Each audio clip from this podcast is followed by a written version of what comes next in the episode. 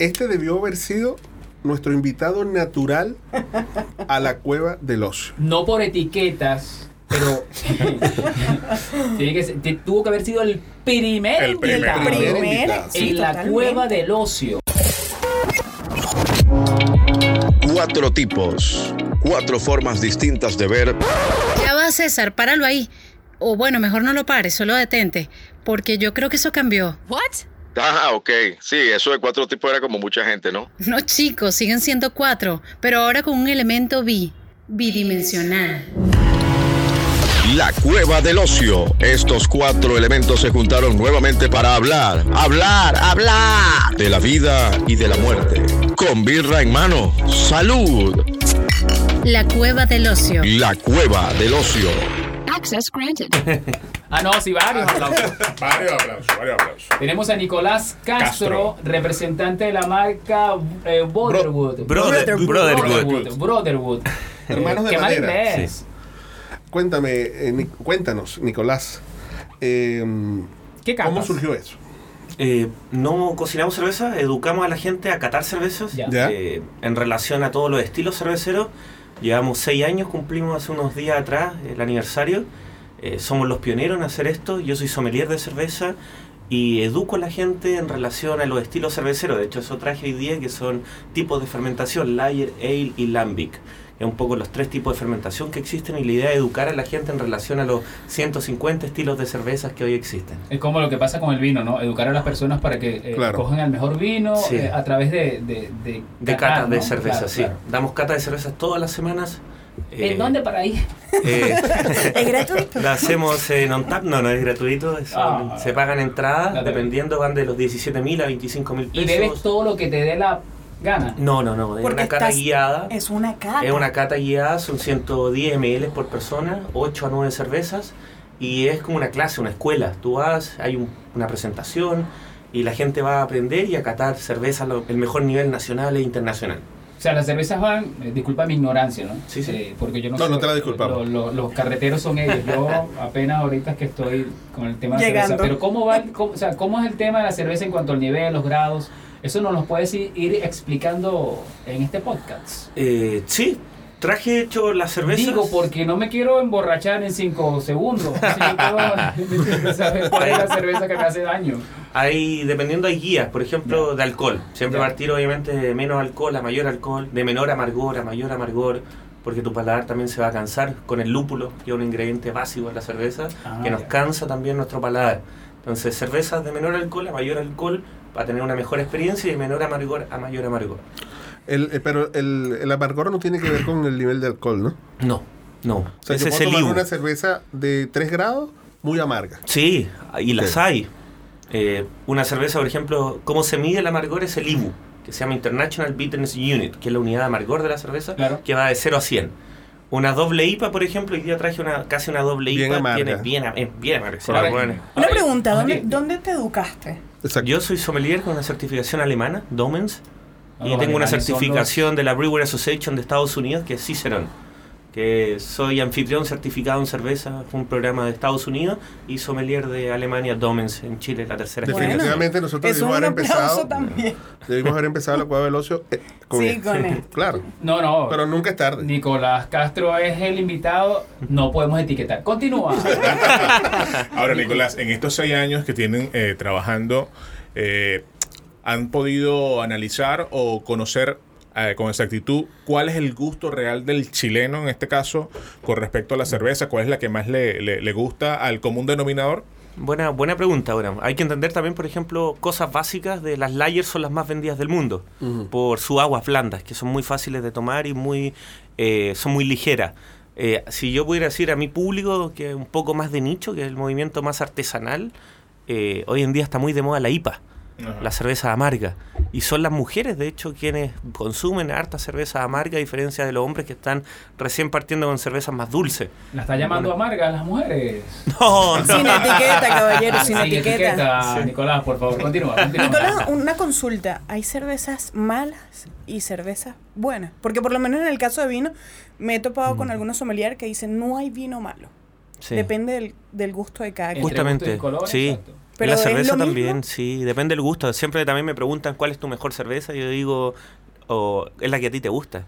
Eh, si bien pueden haber cervezas con defectos, que uno puede decir, que son off flavors, que se llaman, que Sí. tiene algún defecto por su fabricación, se le pasó la temperatura de fermentación, entre otras que uno tiene que detectar como sommelier y uno le da un feedback, pero eso se hace con el cervecero. ¿No, no has pero- escuchado el caso de que, uy, esa cerveza a mí no me sienta bien?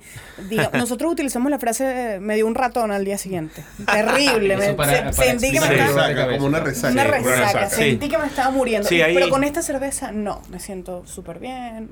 ¿Te ha Sí, pasado? va, a ¿Te han depender, va a depender de los gustos, justamente. Y claro, en el mercado igual hay cervezas que no están bien hechas en su total y hay alcoholes superiores que nos pueden dañar tanto la cabeza con una caña el otro día o el hígado también con alcoholes superiores que no son buenos para el organismo. Pero son los de menos, la verdad. Yo siempre trato de enfocarme en las buenas cervezas chilenas. Todo lo que hacemos también es todo se cata antes de ser puesto en una cata. Eh, y la idea es darle profesionalismo a esta industria que, que está recién en auge. Mira, eh, te, estoy- eh, te estoy, te Satanás, estoy mostrando saco una Satanás. cerveza eh, muy popular. Dame Una tu Becker. opinión. No, eso es una light clásica layer. Uy, es Eh, light. es una, sí, Mi una cabeza light no opinaba eso al día siguiente. Pero- no opinan lo mismo, no es light. pero está bien. Yo creo que es una cerveza. A ver, yo trato de diferenciar cervezas industriales de, de artesanales. Claro. Una de las cosas para eh, meternos a ese mundo es la, la. La pasteurización es someter el producto sobre 60 grados de temperatura y donde tú matas partículas, microorganismos, para que la cerveza tenga el mismo sabor aquí y en Punta Arenas y en Iquique. Es un poco lo que hacen las cervezas industriales. Una cerveza artesanal está en su más puro estado natural y no se claro. pasteuriza. Entonces ahí uno empieza ya a, a diferenciar. Y eso también tiene que ver con la duración del producto. Sí, justamente. Claro. Ellos quieren que su producto dure, Dure. seis meses y tenga el mismo sabor. ¿Cuánto, es- ¿Cuánto dura una cerveza artesanal de- una vez embotellada? Una vez embotellada, una artesanal, Ajá. por lo menos seis meses de máximo. Y si depende de los estilos, una IPA que es muy fresca, ojalá tres meses tomarla muy fresca No, para que el no lúpulo no se oxide. Ya. Yo creo que no Mira, llega a media hora. ¿ves? Vamos, También. vamos a hacer, vamos a hacer la, la, la cata para Sí. porque ahí van a surgir muchísimas otras Sí. preguntas. Tú eres el experto en eso. Sí. Encárgate tú, aquí está la copa. con- Teníamos que haber traído una, una eh, tenías que haber traído una promotora. eh, Pero ¿por qué? Pero ¿por qué Pero? ¿por qué? Pero ¿por qué? O sea, mosca. porque el sexismo... Ah, ¿esta O sea, es qué? ¿Cómo se llama esta? Cross Pilsner, esto es una lager. Para que la... De aquí, aquí al micrófono, Nicolás, disculpa. eh, Esto que es una. escuchar. Esto es. Cross Pilsner. Esto es una lager. Hay que partir con los tipos de fermentación, que Ok. esto es baja fermentación. Lager viene de Lagering en alemán, que significa justamente eh, el lagar, que justamente era el lugar donde se ponían las Ah, cervezas para que lagar, fermentaran Ah, en, en baja temperatura en los sótanos, Ok. justo en las bodegas. Y de ahí viene porque esta es la fermentación baja, que fermenta a baja temperatura y en la parte inferior del batch. Fermenta entre los 7 y los 14 grados de temperatura una lager. Y la gracia que tiene esta cerveza es justamente eh, sus aguas que son muy blandas y que son muy ligeras de beber. Ok, ¿qué es lo primero que catamos? Pues Sí. Te vi sirviendo la cerveza. primero que hay que- hiciste espuma. Eh, Ok. aprendamos cómo catar una cerveza, si quieres. Lo primero es mirar a contraluz. Ok. Mirar a contraluz el color. ¿Y Lo cómo más hace el caso de la importante- lata? No, mentira, continúa. Este es bien dorado. y Este, claro. claro, ¿no? sería un amarillo más pálido, ¿no? Exacto. Y muy cristalino, Ajá. ¿cierto? Es muy... Uno ve para el otro lado. Una cerveza Exacto. filtrada, podríamos decir. Y lo otro que se ve, la carbonatación, que es la espuma. Ya. Si es alta, si es media, si es baja. En este caso sería baja. Sería media baja. Media baja. Y le puedes, lo puedes eh, agitar, si quieres, Ya. eso. Ah, y va puede- generando. Sí. Rapidez, ah. Mm, más ¿Sube espuma. o baja? Eso, bien, bien, ahí. Ay. ¿Ves? Oh. Y deja una espuma persistente, ¿no es cierto? Y color marfil, muy blanquecina, muy homogénea. Eso es lo primero. Y ahora vamos a, a- Olerla. a oler los aromas. Eso es importante, no los olores, los aromas. Los aromas. Los aromas. Y pequeña inhalación. Que empieces, pequeñas ¿Qué inhalaciones me indica poniéndola. eso? ¿Qué debo oler? Eh, en general, lo primero en una Pilsner como esta son un perfil aromático azufre. No sé si lo logré Sí, sentir. correcto. Algo azufre. Ah, que aquí eso viene, Que viene de la levadura. La levadura. Y luego viene un perfil floral, ¿no es cierto? De lúpulos. Que es como un perfume. Es la, Un perfume de lúpulos florales. Correcto. A ver, ¿qué, qué, Ay, ah, huele- le, le pasó acá? Le vulgarmente. ¿Le pusiste en la nariz? Le pegué la nariz. Mira, porque dicen que la comida no se huele. En este caso, la cerveza sí, ¿no? Mira, yo siempre tengo una pregunta. Yo, yo no bebo, ¿no? Los que beben son estos. ¿Cómo es el proceso de elaboración de una cerveza? ¿Cómo, cómo es el, el- ¿Cuánto tiempo se puede tomar elaborar Buena- ese trago? Una layer, por lo menos, 21 a 28 días. de estar casi un mes. Sí. Porque Una ale- tiene que fermentar Sí. todo esto y luego Una, una ale se demora 7 a 14 días. Por eso los cerveceros artesanales hacen ale. Y lo, en general se hacen ale porque son más baratas de hacer y la levadura fermenta más rápido a alta temperatura. ¿Y las Pilsen? Las layer se demoran más, Es 21 esto, ¿no? a 28 Pilsen días. y. Lager es lo mismo. Eh, no, layer es el tipo de fermentación. Ajá. Hay que entender que existen tres tipos de fermentación: layer, ale y lambic. Lo que tenemos es layer y dentro del layer existen más de 30 variedades de estilos de, por ejemplo, yo te podría mencionar Bohemian Lager, Sage Pale Lager, American Pilsner, German Pils, dentro de estilo, eh, Dark Lager, hay layer oscuras también, hay layer de color ámbar, eh, que eso se lo da justamente la malta. Correcto. Y lo el otro para- también, ¿no? De la, de Sí, va a depender de qué tipo de cerveza. Malta, cebada, lúpulo, eso es el... No, la cerveza está compuesta con agua, lúpulo, levadura y malta, que es la cebada que pasa un proceso de malteado. Eso un poquito para, para entender. Esos cuatro ingredientes están ahí adentro. Y ojo, Gabriel, no se trata de que lo hacen en el país Malta. No te vayas a confundir con eso. Tienes toda la razón. No te vayas a confundir. por Vamos a los gustos básicos. Claro. Ahora- Ahora en boca. Ahora tienes que probar un gusto, un, un Sorbo. un sorbo pequeño y ver los gustos básicos. Los gustos básicos son cuatro, que es dulce, No, primero- ácido, salado primero y amargo. Leche de Dios. ya. Y a esa cerveza hay que definirla Mira, dentro de los gustos que tú sientes. Ok. Los eh, gustos que tú sientes, que en este caso dulce. es dulce y algo de amargor, ¿no? Tiene, claro, él tiene el amargor de la cerveza. Dulce amargor. Ahora, ¿es de, clásico. ¿es de principio o es al final? Buena, Pero buena bueno, pregunta. Fernando, Lo primero es entender es, Ah, es dulce, es amarga, luego viene la carbonatación. ¿Carbonata Esta- qué? Carbonatación. Champ- que esto es, es frisante. Ya. ¿No es cierto? Una cerveza frisante. Y lo que tú decías, al final se habla de retrogusto. El retro- El retrogusto es muy seco, una cerveza muy, Muy seca. seca. Y algo dulce. A ver, Fernando, eh, Fernando ya degustó, ya cató, perdón, ya cató. Cato, ya, Ya, cachaste lo que- el, el- el sabor de la cerveza. Yo como estoy aquí en las gradas, yo compré entrada para las gradas, a mí no, me, llega- ya- a mí no llegan las No cervezas. llega hasta allá. El que Ah, vende la cerveza no llega Ah, ya. aquí usted, usted está- tanto Nicolás, Luzmar, eh, Gabriel y Fernando están en el área VIP del salón. Yo estoy allá, en los bleachers. Ah, te vamos a lanzar Ajá, dos a cervezas allá para que las Dale. pruebes. Venga, para acá. vi, no. Divino. Vivi. ¿Le gustó? Rica. Me Sí. encantó. Ahora, ¿la temperatura de la cerveza Buena también pregunta. cambia el sí, sabor? Sí, totalmente. ¿Cuál es la temperatura exacta para la cerveza? Lamentablemente, mira, nos han hecho creer las cervezas industriales que más helada la cerveza es mejor. De Ujú. hecho, sus publicidades lo hacen que mientras más helada mejor. Mentira. Mientras más helada ellos buscan eh, sacar, gracias, eh, eh, ocultar los defectos de su cerveza. Porque tu Ah. paladar se cansa y tú sientes simplemente Claro, agua. No, y además que se duerme, ¿no? Se Sí. adormece por la temperatura. Sí. Y, el- y lo que uno tiene que, la verdad, eh, defi- quien define la temperatura es el grado alcohólico. Sobre todo desde los 4 grados de temperatura hacia arriba. Una cerveza no se debería servir congelada tampoco, ni el vaso congelado. El Graso vaso- error, Lo que error. sí, y esto debemos decirlo, eh, Nicolás cuando llegó sacó las copas y me dijo, dale un golpe de agua. Sí. Eso sí lo he visto varias veces. Sí. Hay que mojar la copa. Eh, se le puede dar un golpe de agua, la Ajá. verdad lo hice también por la temperatura, como venía venía eh, calurosa la, tem- la- la Claro. copa, quise darle un golpe de agua para bajar la temperatura y Bueno, que no y haya para, dado quien, tanta no- espuma. para quien no lo sabe, la te- el, el- el agua aquí en Chile, en Santiago, sale helada. Sí. Sí, Muy Sí. fría. Entonces ese golpe de agua también ayudó a que bajara la temperatura de la Mira, copa. Ahora te pregunto, esa- Nicolás. dime, eh, dice que el- el- cuando se sirve la cerveza no debe estar el vaso ni, eh, ni congelado, pero tampoco frío, porque hay sitios en los cuales meten los vasos en las neveras. Sí, eso al final del día, eh, ponerlo en la nevera, hay una capa de agua, entonces la cerveza se va a aguar. Mm. Hay que entender eso. Para mí un golpe de agua, nada más, y después a servir la cerveza en 90 grados y ojalá darle dos dedos de espuma. La espuma es una capa protectora entre la cerveza y el oxígeno, para que no se oxide. Ah, yo no sabía eso, eso. eso- y siempre Yo la sí- cerveza yo con sa- espuma. Yo sí sabía que había que hacerle espuma. Claro, no hay que hacer el bla, Sí, el- bla, que se, se bote la espuma de, de la No, jarra o de la queda copa. mi- la mitad de la cerveza Dos dentro dedos que está diciendo Nicolás. ¿Cómo, cómo se debe servir la cerveza? ¿Fría, temperatura ambiente? Porque me llama mucho la atención aquí en Chile cada vez que salgo.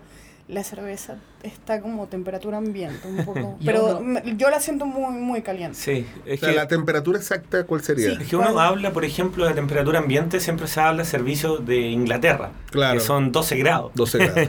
claro. 10, 12 Sí. grados. No, Pero aquí, Bueno, aquí con hacer en 35 invierno, no ¿no? podemos. Pero Claro, claro. en general una cerveza se era entre los 6, 8 grados de temperatura para poder que la cerveza se abra. Cervezas de mucho alcohol, en general cervezas sobre 10 grados de alcohol, Ok. 10 grados de temperatura, 10 a 12 grados de temperatura máximo. Que es un poquito la, el lugar donde, o sea, eh, la temperatura adecuada para servirla bien. ¿Tienes otra o trajiste otra cerveza que podamos Sí. catar? ¿Qué vamos a catar ahora? pero Eh, ¿quién la, la lager me encantó. O sea, yo veo tiene- esto por ti, Raúl. No, tranquilo. Bueno, yo estoy allá. Muchachos, ¿cómo están allá en, en el VIP? Porque yo estoy aquí. ¿ah? Hay otra cosa que estoy viendo. Eh, eh, Nicolás está sirviendo esta cerveza. Que dicho Que viene en sea, lata. viene en lata, claro. La- Sí, bueno. Eh, respóndeme aquí en el- en el- eh, al, al micrófono. ¿Cuál es la Pásalo diferencia para- entre la lata Buena. y la botella? Muy bueno. Mira, lo que traje eh, ahora es Tamango Brebajes. Esta es la cervecería en este momento muy de moda en el ámbito craft. Ya. Ellos están enlatando, hay una moda en Estados Unidos de enlatar gigante que está llegando a Chile. Eh, hay tres cosas que afectan la cerveza. La luz del sol, la temperatura y la pérdida de oxígeno. En las tres, en la lata es mucho mejor, porque es un mini barril. No hay Claro. donde Mm. se pierda el oxígeno, los No rayos entra UV luz, no, no entran entra. justamente, la luz, y en temperatura se hiela mucho más rápido. Y tiene mejor eh, tomabilidad para, para uno estar en la calle o donde quiera Mm. beberla. En la botella, lamentablemente, por eso se utilizan las cervezas artesanales Ámbar. una, un color marrón oscuro, Exacto. para que los rayos UV no entren en contacto con el lúpulo y nos den un light strike que se llama, que es el famoso aroma a zorrillo de cervezas que uno encuentra en, en Cierto. la- en los supermercados Claro, y es claro, donde se claro. oxida. La lata siempre es mejor, mucho mejor en todas sus eh, condiciones. Y Entonces tiene- no es que cambie el sabor, sino que más No, bien lo, nada, lo, lo- nada. lo fortalece. Lo ¿no? fortalece, lo hace ser una cerveza. Fíjate los aromas de esa cerveza. Es, pero Esta cerveza que tenemos ahorita en mano es, es más turbia, no se puede Sí. ver, tan- no es tan cristalina como la otra. Justamente. La espuma creo que incluso es hasta más fuerte. Sí. Sí lo es. Sí. ¿Verdad? Sí lo es. Sí, es una cerveza, esto está muy de moda hoy en día, son las Hazy IPA. Eso es una IPA, pero más turbia justamente porque tiene adición de avena y de trigo y tiene mucho lúpulo. Es un poco- Eh, Luz, tú que estás cantando ahí, dinos cómo es el aroma. No, ya ¿Qué- se qué- vio qué- la mitad de la- Tiene aroma a frutas copa, ya. tropicales. Oye, yo me ya, ya, ya se la bajó. Háblame, háblame de la- de la- del aroma. A mí me huele como a parchita. Ajá. Haz la traducción. Ah, Maracuyá. ah, Maracuyá. maracuyá. Sí, tiene frutas tropicales, o sea, aromas Ajá. a frutas Aroma. tropicales. Correcto. Y eso Ahora- se lo da el lúpulo. En la, en la, en la cata, la, eh, siempre se dice, por ejemplo, en el vino, tiene notas de nueces, Sí. tiene, pero no es que le agregaron esa, Justamente, ese buena, fruto sí. en, la, en, en la fermentación, en el proceso. de- En este caso uno tiene que empezar a definir los perfiles aromáticos. Por ejemplo, ese aroma a maracuyá o ese aroma a pomelo, ¿de dónde viene? Del lúpulo. Del lúpulo. específicamente. O uno puede decir tiene un aroma a grano de la malta. Pero tiene el mismo lúpulo que utilizaron para la lager. ¿Por No. qué este es No, otro? Completamente distinto. Ah, ya. O sea, una Son- cerveza en cuanto a su elaboración tiene eh, los mismos componentes o, o sea, varían los componentes para, para, para elaborarla. Sí, totalmente. Ah. Desde las maltas base, desde las maltas especiales, desde su agua, como dije El anteriormente, agua, claro. desde su levadura y desde su lúpulo. Ahora, el agua sí es de Ah. origen, ¿no? Evidentemente, eh, una lager hecha aquí es distinta a una lager hecha en, en Londres, porque el- Claro. el agua es totalmente distinta. Los aguas, pero las aguas se pueden trabajar. Eso es lo que están haciendo los cerveceros. Ya. Por Y eso- se pueden, digamos que poner al, mismo nivel de... de Sí, cerveza, totalmente. claro. Tú haces osmosis inversa, que es neutralizar el agua, y luego añades calcio, sulfuro, La mineralizas. eh, la, min- la mineralizas justamente. Mira, me, de Esta IPA en cerveza. ¿Cómo la podemos...? Amarga dulce, Amarga la podríamos dulce, definir amarga dulce, Pero muy amarga. muy amarga, ¿no es cierto? Ahí está llegando más al, al, al 100, ¿no? Al, al amargor aquí estamos llegando creo un 60 recién. Ahí teníamos 25 en amargor. En la primera. La primera, una layer. Diciendo que una layer. Tiene Bien. aromas a, a maracuyá, Sí, justamente. muy frutales. Muy Eh, frutales. tropicales. Tropicales. Tropicales, justamente algo de piña Ajá. en aroma. Y en boca sí, amarga, pero a la vez muy seca. No, y, y- Ah, ¿ya, ya tragas? Sí, sí, es Yo no. rápido. ¿Cómo? Se supo- no. Ya engullí, ya engullí. Y al ser una ale también, habla de altus. Ale viene de altus, de alta fermentación, que fermenta a alta temperatura. Y lo que uno busca en esto también que son cervezas más esterosas. Ale, más- ¿no? A- Ale, Ale. sí. Ale. Ale. Pues ahí uno habla de Golden Ale, Pale Ale, el estilo. Ya. Ahí uno ya va entendiendo lo- los tipos de fermentación. Me sigo quedando con la, definitivamente ya- número- con la primera. Me sigo Sí, con la primera. Definitivamente ya no volveremos a tomar cerveza De la misma manera. de la misma manera. No. Ahora, Nicolás, ¿hay cervezas para diferentes eh, zonas geográficas? O sea, la eh, hay cervezas más comunes hacia la parte del trópico, cervezas más comunes hacia la parte de Europa, Sí. cervezas más comunes hacia la parte de acá de Sudamérica, lo que es eh, propiamente Chile, Perú, Ecuador. Sí, buena, muy buena pregunta porque eh, la temperatura afecta obviamente el consumo de, de- de alcohol y de cerveza. Tú vas a- al sur de Chile y se ve solo stout y amber ale, cervezas dulces y cervezas Oscura. con harto alcohol, oscuras justamente Siete con harto grados. alcohol. Sí. Como hace tanto frío en, en casi todo el año, la gente quiere algo alcohólico y algo eh, robusto. Y si tú vas justamente al norte, se toma mucha lager, mucha Mm. pilsner. Tú vas al- Claro, a los países fresco, ¿no? caribeños, sí, algo Sí. bajo alcohol que tú te puedas tomar, tomar y que no te emborraches tanto, es un poquito lo que... Bueno, pasa, Pero pasa en eso, Buena- hablando, del- hablando del maridaje, porque la cerveza Buena también sirve pregunta, para eso. Sí, sí. Por ejemplo, me voy a comer una hamburguesa, ¿verdad? Pero después quiero una cerveza. Tres cuartos. ¿Qué tipo de cerveza, por Sí. ejemplo, para la, para la hamburguesa? Por, de- por dar un ejemplo. Es muy buena pregunta. Yo siempre con un sommelier, después de dar una nota de cata, tiene que asesorar un, un- un maridaje. Yo siempre lo hago en, la- en las catas donde va la gente. Y va a depender. Siempre hay que ir a los gustos básicos. Depende de la experiencia. Si tú tienes una hamburguesa con harto queso cheddar, algo muy Ujú. grasoso, tú cómo limpias el paladar con una pilsner. Con la que probamos con una cross, porque es frisante y es muy ligera y te va a limpiar, te va a sacar grasitud en boca para cortar esa grasitud. Para volver a tener el mismo paladar para el otro mordisco. te lo va a limpiar. Pero si tú quieres ir un poco más allá y te gusta el cheddar, te gusta el tocino y quieres potenciar eso, podrías ir con una cerveza más dulce, una Amber Ale, por ejemplo, que te contraste dulzor, Nunca, algo de nunca caramelo. una stout, por ejemplo. Nunca una cerveza negra, Eh, robusta. eh, no tanto, no. Porque la idea es que una cerveza robustamente la tomes tranquilito. Yo creo que una hamburguesa es para ir uno y uno. Claro, Exacto. claro. Sí. Y desde esa perspectiva interesante el tema del maridaje. Yo también tengo, hago catas con quesos, con chocolate y pasteles. Hacemos. Tenemos, Mm. Trabajamos con chocolaterías naturales, Munay, que son 55% cacao y hacia haces, y arriba. haces combinaciones con la sí, cerveza. catas Uy, con bien. ellos. Hacemos catas con ellos, con queso siempre. Maravilloso el mundo del queso. eh, Uf, muy me encanta el queso. Claro. Aunque el queso se vincula más con el, con el vino, pero me parece que con la cerveza va... Con el queso y la cerveza es maravilloso. Tengo enólogos que van a mis catas porque de, de ¿Verdad? vino que, que hay un contraste bien maravilloso con, con la cerveza. Por Eso me ejemplo, recuerda a Ratatouille. Por ejemplo un queso cheddar perfecto con pilsner. Una IPA con savoyard, un queso que es más ácido. Te va Eh, a este contrastar queso que, que es muy oloroso, el, el ¿Y ca- camembert. Cam- Camembert, sí. ¿Qué, qué cerveza para Un, un stout, Un algo stout, tostado. ah, exacto. Porque es muy cremoso. Y Sí. la, la leche con algo tostado te contrasta muy bien. eso? Excelente. Ajá. Tenemos otra cerveza, Sí. trajiste una tercera, que Sí. es una Lambic. Es Lambic. Lambic. Esto es fermentación espontánea. Para los que escuchan esta hora, en este momento o en cualquier momento de sus vidas, eh, estamos en, eh, tenemos a Nicolás Castro, él es de Waterwood, hermanos de madera, ¿no? Se puede Brotherhood, decir. ¿sí?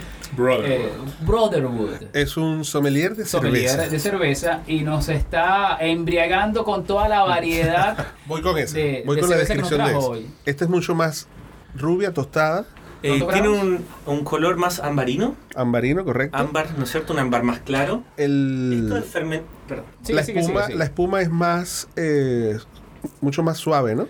No es tan alta. Sí. Esto es fermentación espontánea. Explica lo- eso.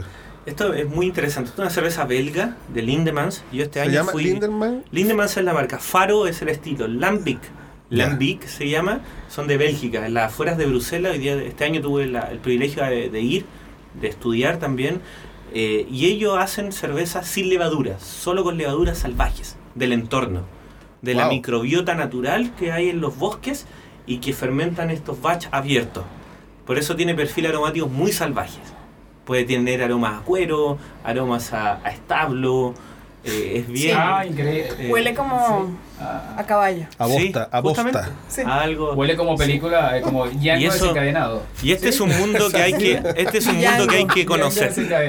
Django sin cadenas. Tiene Eh, 4,5 grados de alcohol, es muy baja. Es muy baja. Para nuestros oyentes y seguidores, estas cervezas van a estar en nuestra en nuestro Instagram fotografiadas para que sepan. Lástima, no pueden tocar, no pueden ver. No pueden tomar, pero la pueden buscar. Para eso que vamos a colocar las fotografías allí en el, en el Instagram para que las busquen y por supuesto llamen a Brotherwood y le digan, enséñame a tomar Sí. cerveza. Hacemos catas privadas también. Por si- Esto es una cata privada lo que estás Sí, haciendo con nosotros hoy una- aquí. Y no Hacemos- promotoras tú. A veces, no, no. No es Sin etiqueta. ¿eh? Sin Sí, etiqueta. Dios muchachos. mío. Mira, qué, contra- qué contradictorio. Qué No, no, yo, yo contradictorio. sigo los bleachers todavía. Yo no, yo no he bebido. ¿eh? Ahora, es, menos turbia que la IPA, Sí. esta, pero no, no es tan cristalina como la primera, como la, Sí. la lager que... Tiene más, bueno, tiene algo de trigo y tiene maltas más caramelo, más que entregan justamente ese color. Es una Ah, cerveza sí. ácida, ¿no? Ácida y Mira, dulce. me, me- eh, la acabo de. Y me generó una, Esa me dio una sensación de eso. Estaría rondando los 70, 80. No, la acidez, eso es por la, el tipo de microbios que son salvajes, que entrega una Oh. eh, levadura salvaje. O sea, Se habla de una microbiota. Estamos natural. consumiendo microbios. Sí.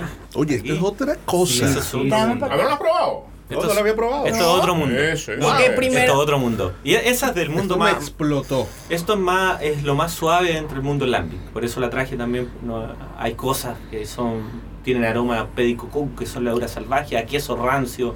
Es un tema bien entretenido. Hay una, hay una que, genial, que es me ahumada. Una ocasión probé una que es ahumada. Entonces cuando la pruebo, le digo a la chica que no la sirve, pero esto huele como a chuleta ahumada. Ya, sí. Y me dice, sí, sí, no me recuerdo el nombre de la, de la cerveza en este momento. Pero Pero me llamó la atención. ahumada. Pero sí, olía y sabía a chuleta ahumada. ¿Por qué pasa eso, Nicolás? No, hay- Porque esa hay- cerveza puede llegar a este- a tener ese, Tiene perfiles aromas cárnicos. Genial. Se podría decir sabor. algo cárnico. Ajá. Hay maltas también ahumadas que se llaman smoked beer o Rausch beer dentro de los estilos alemanes. Donde Hasta se hacía. beer, imagínate. Rausch beer es un estilo alemán, de hecho, que se hace con leña. Claro. Con leña que entrega un perfil eh, ahumado. En Chile se hizo este año una cerveza eh, de la montaña. eh, chilena que ganó un premio eh, en Chile como la, la tercera mejor de Latinoamérica que Wow. se llama Utah Smoked Beer y es una cerveza ahumada justamente y va a vender los cerveceros como van experimentando. ¿Cuál es la primera? Eh, este año fue Sí. de Ergo con Hasta Pronto, un blend, un- una Grape Ale, que es un blend entre con cerveza y con un semillón, que es un vino eh, chileno que está Ah, que también pueden hacer ensamblaje. Ensamblaje en vino, sí. O sea, en cerveza. En perdón. cerveza, o sea, Sí. como el vino. Sí, se llama blend. Blend. Tú puedes blendear, sí. Y el Wow. Lambic se hace mucho blend también. De todas las cervezas, eh, o sea, de, de- de toda la clasificación de cervezas, Esta ¿cuál es la muy más rica. difícil de elaborar, de, de- de producir?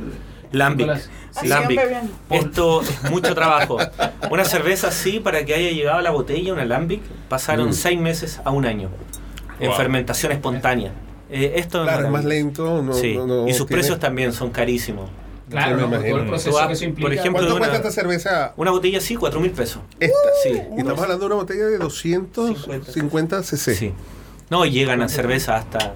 Hace, he comprado cerveza hasta 40 mil pesos, una Lambic. 40. Cuarenta. Ayer que estuve en el aniversario de Brotherhood, abrimos una cerveza de guarda de 5 años, de Bélgica, Chimay. Eh, maravilloso, una bomba. Eh, es un mundo, es un mundo. Mira, nos hemos dado cuenta, eh, ya que ustedes son una, una cuerda de Borrachos, de borrachos. todos. No incluyo, Nicolás, porque bueno, tú eres ya un, un catador por experiencia. Exacto. Él tiene, él tiene licencia para emborracharse. Claro, Nosotros no. Nosotros decimos los borrachos con conocimiento. Eh, Exacto. a la gente que va a mis Ah, catas. muy bien. Un Borracho con movimiento de cultura. borrachos. No, y cuando uno dice, no, que borracho no es gente. No, Nicolás es gente, porque sabe más que uno. Mira, eh, me he dado cuenta que no sabemos nada de cerveza. Y ojo, veni- venimos de un país donde se hace muy buena Sí. cerveza. Y eh, Venez- eh, Venezuela, recientemente, en los últimos años, ha estado experimentando mucho crecimiento de la artesanía en la cerveza. Cervezas claro. artesanales por todas partes. Muchos emprendimientos. Sí. en el tema de la Pero claro, hay gente que está cocinando en su casa, gente que está haciendo... Exacto.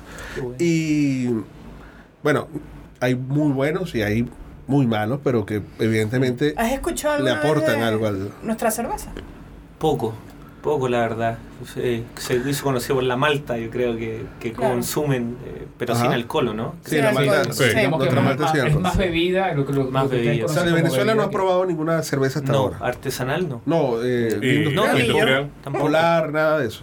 Polar sí, sí, sí la he probado. La sí, Polar. sí. Ese es nuestro emblema. como algo como Becker sería. Es correcto. Uy, qué Sí. Triste. nuestra- nuestro, primer, nuestro primer encuentro con Claro, la pero, cerveza pero no ha probado la solera, que además solera, después que nosotros nos vinimos para Pero acá, sacó gusta la una, polar negra. Una línea. una línea muy amplia. Ah, ¿sí? Amplió, sí, tiene Premium. IPA, tiene Ale, tiene mm, la Marsen, Una Marsen, qué bien. eh, Sí. solera, que es, de, que es de la Polar.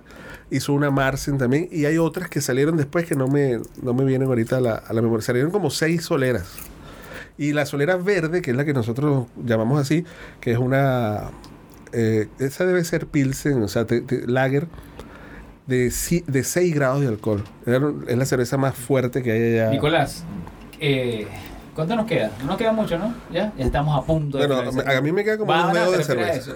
Eh, Chile es un país que consume muchísimo alcohol, ¿no? Se puede Sí. decir. uno de Yo los no lo más- sabía. Sí, que por sí. Bueno, el Claro, último eh. estudio dijo que decantó en realidad el alcohol Claro. en jóvenes, pero el consumo per cápita de cerveza por lo menos va, va, en- va subiendo. Van a. Estamos en los 46 litros.